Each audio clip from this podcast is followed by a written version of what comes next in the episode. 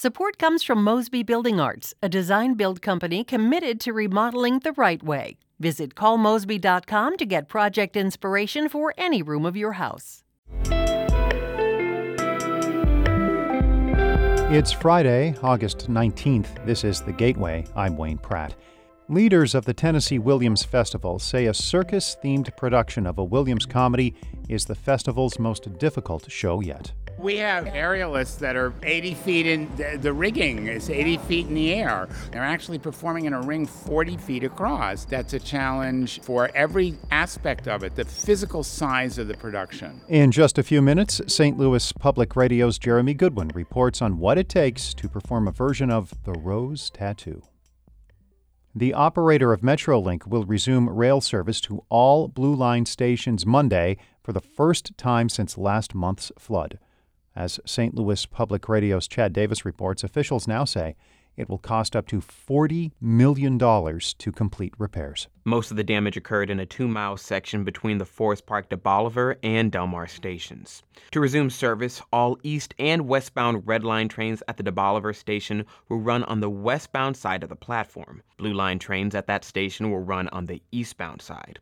Metrolink leaders initially estimated flooding costs up to $20 million in damages, but now say more work is needed to prepare for future flooding. Taulby Roach is president and CEO of Bi-State Development. We do expect the 40 million to be offset through our insurance revenue. Obviously, we're negotiating with the insurance companies right now, so it's good news in general for St. Louis. All east and westbound trains at the Skinker and University City Big Bend stations will board on the eastbound platform. I'm Chad Davis, St. Louis Public Radio. Residents affected by the floods will still be able to get assistance next week at a federal disaster recovery center in Hazelwood. The Federal Emergency Management Agency and the U.S. Small Business Administration will staff the center when it reopens Monday. It was originally scheduled to close today. FEMA also opened a center this week at Ranken Technical College in St. Louis. A new budget for St. Louis's development agency significantly boosts spending on staffing and consulting contracts. St. Louis Public Radio's Rachel Lippman has more on the plan approved unanimously by the board of the St. Louis Development Corporation. The agency is in charge of distributing several million dollars of federal COVID relief funds. The need to start up new programs and monitor the spending drove much of that staffing increase. Among the new positions are an economic justice strategy manager and staff for a new Northside Economic Empowerment Center. SLDC Executive Director Neal Richardson says the budget is, quote, about action. We all know that the city of St. Louis has had development plans, we've done strategies, we've done studies and we now have a moment to, to implement. The budget also increases spending on consultants by nearly $1.5 million. The biggest expenses there are for media relations and a study on disparity in contracts. I'm Rachel Lippman. St. Louis Public Radio. Missouri Governor Mike Parson will announce Monday when a special session addressing tax cuts and agricultural tax credits will be held. Parson has said the state is in a financially sound position to pass a large income tax cut.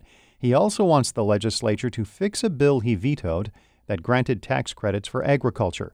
Parson reiterated his support for the credit yesterday at the Missouri State Fair, saying the version he vetoed only had a sunset of two years, and that's not enough time. You can't even implement some of the programs within that period of time. It takes you 18 months to go through the process at a minimum, if that's if everything goes right. So you couldn't even implement the programs. Parson next week is also expected to outline the parameters of the special session calls to Missouri mental health centers have gone up 30% during the first month of a national mental health crisis hotline. St. Louis Public Radio's Sarah Fentem reports. Proponents say the 988 line is easier to remember and allows more people to reach a mental health worker.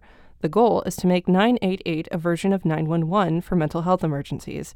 988 debuted in Missouri in July. According to the Missouri Department of Mental Health, more than 4,000 people called the state's mental health crisis centers in that month. Tina Terlizzi is the executive director of the National Alliance on Mental Illness Missouri. Making an easy three digit number, just as easy as 911, available for people, I think in some ways sends the message that it's okay to ask for help, that you're being encouraged to ask for help. State officials say the crisis workers answered 84% of July's calls, up from 81% the month before. I'm Sarah Fentem, St. Louis Public Radio. St. Louis area based Centene is no longer planning to create an East Coast headquarters in North Carolina. The government health insurance provider says the shift to working home or in a hybrid situation is behind the decision. The project was announced a couple of years ago. It was expected to create 3,200 jobs in Charlotte, North Carolina, and was already under construction.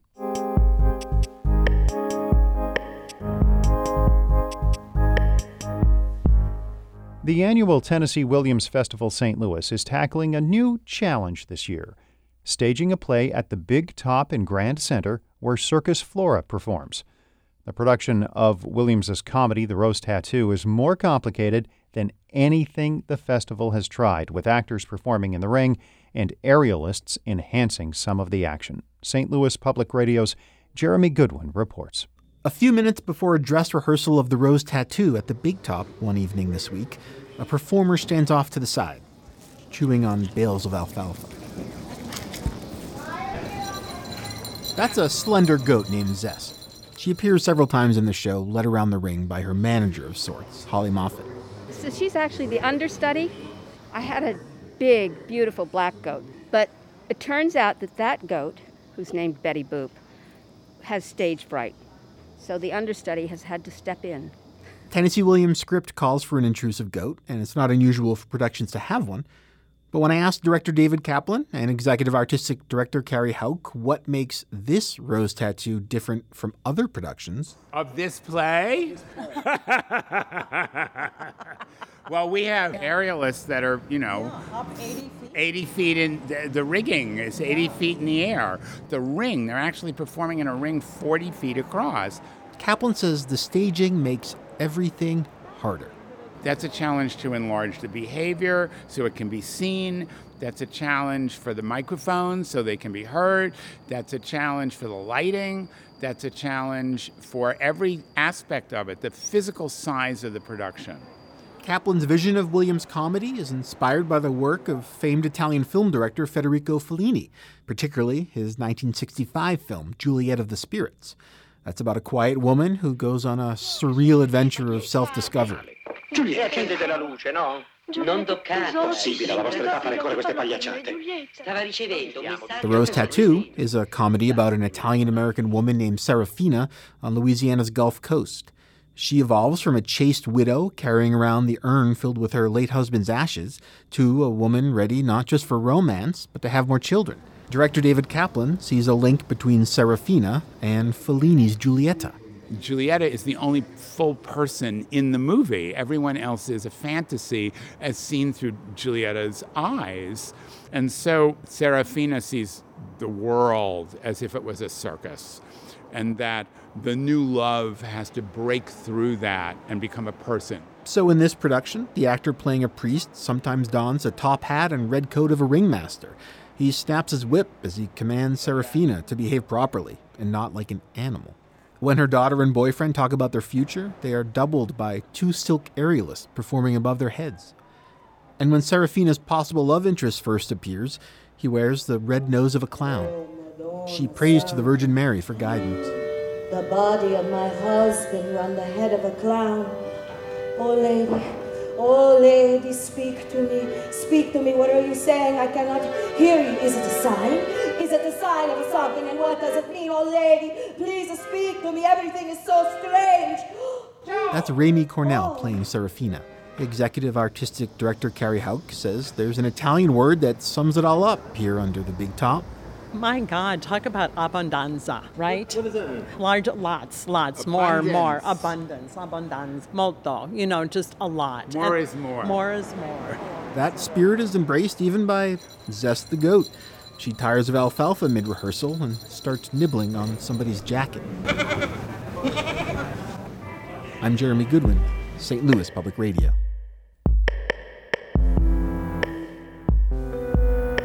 Our David Casares edited that report. The Gateway is a production of St. Louis Public Radio, a listener supported service of the University of Missouri St. Louis.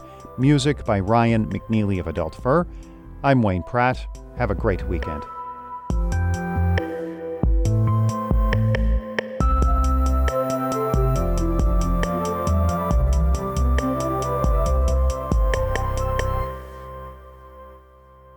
Support comes from Mosby Building Arts, a design build company committed to remodeling the right way. Visit callmosby.com to get project inspiration for any room of your house.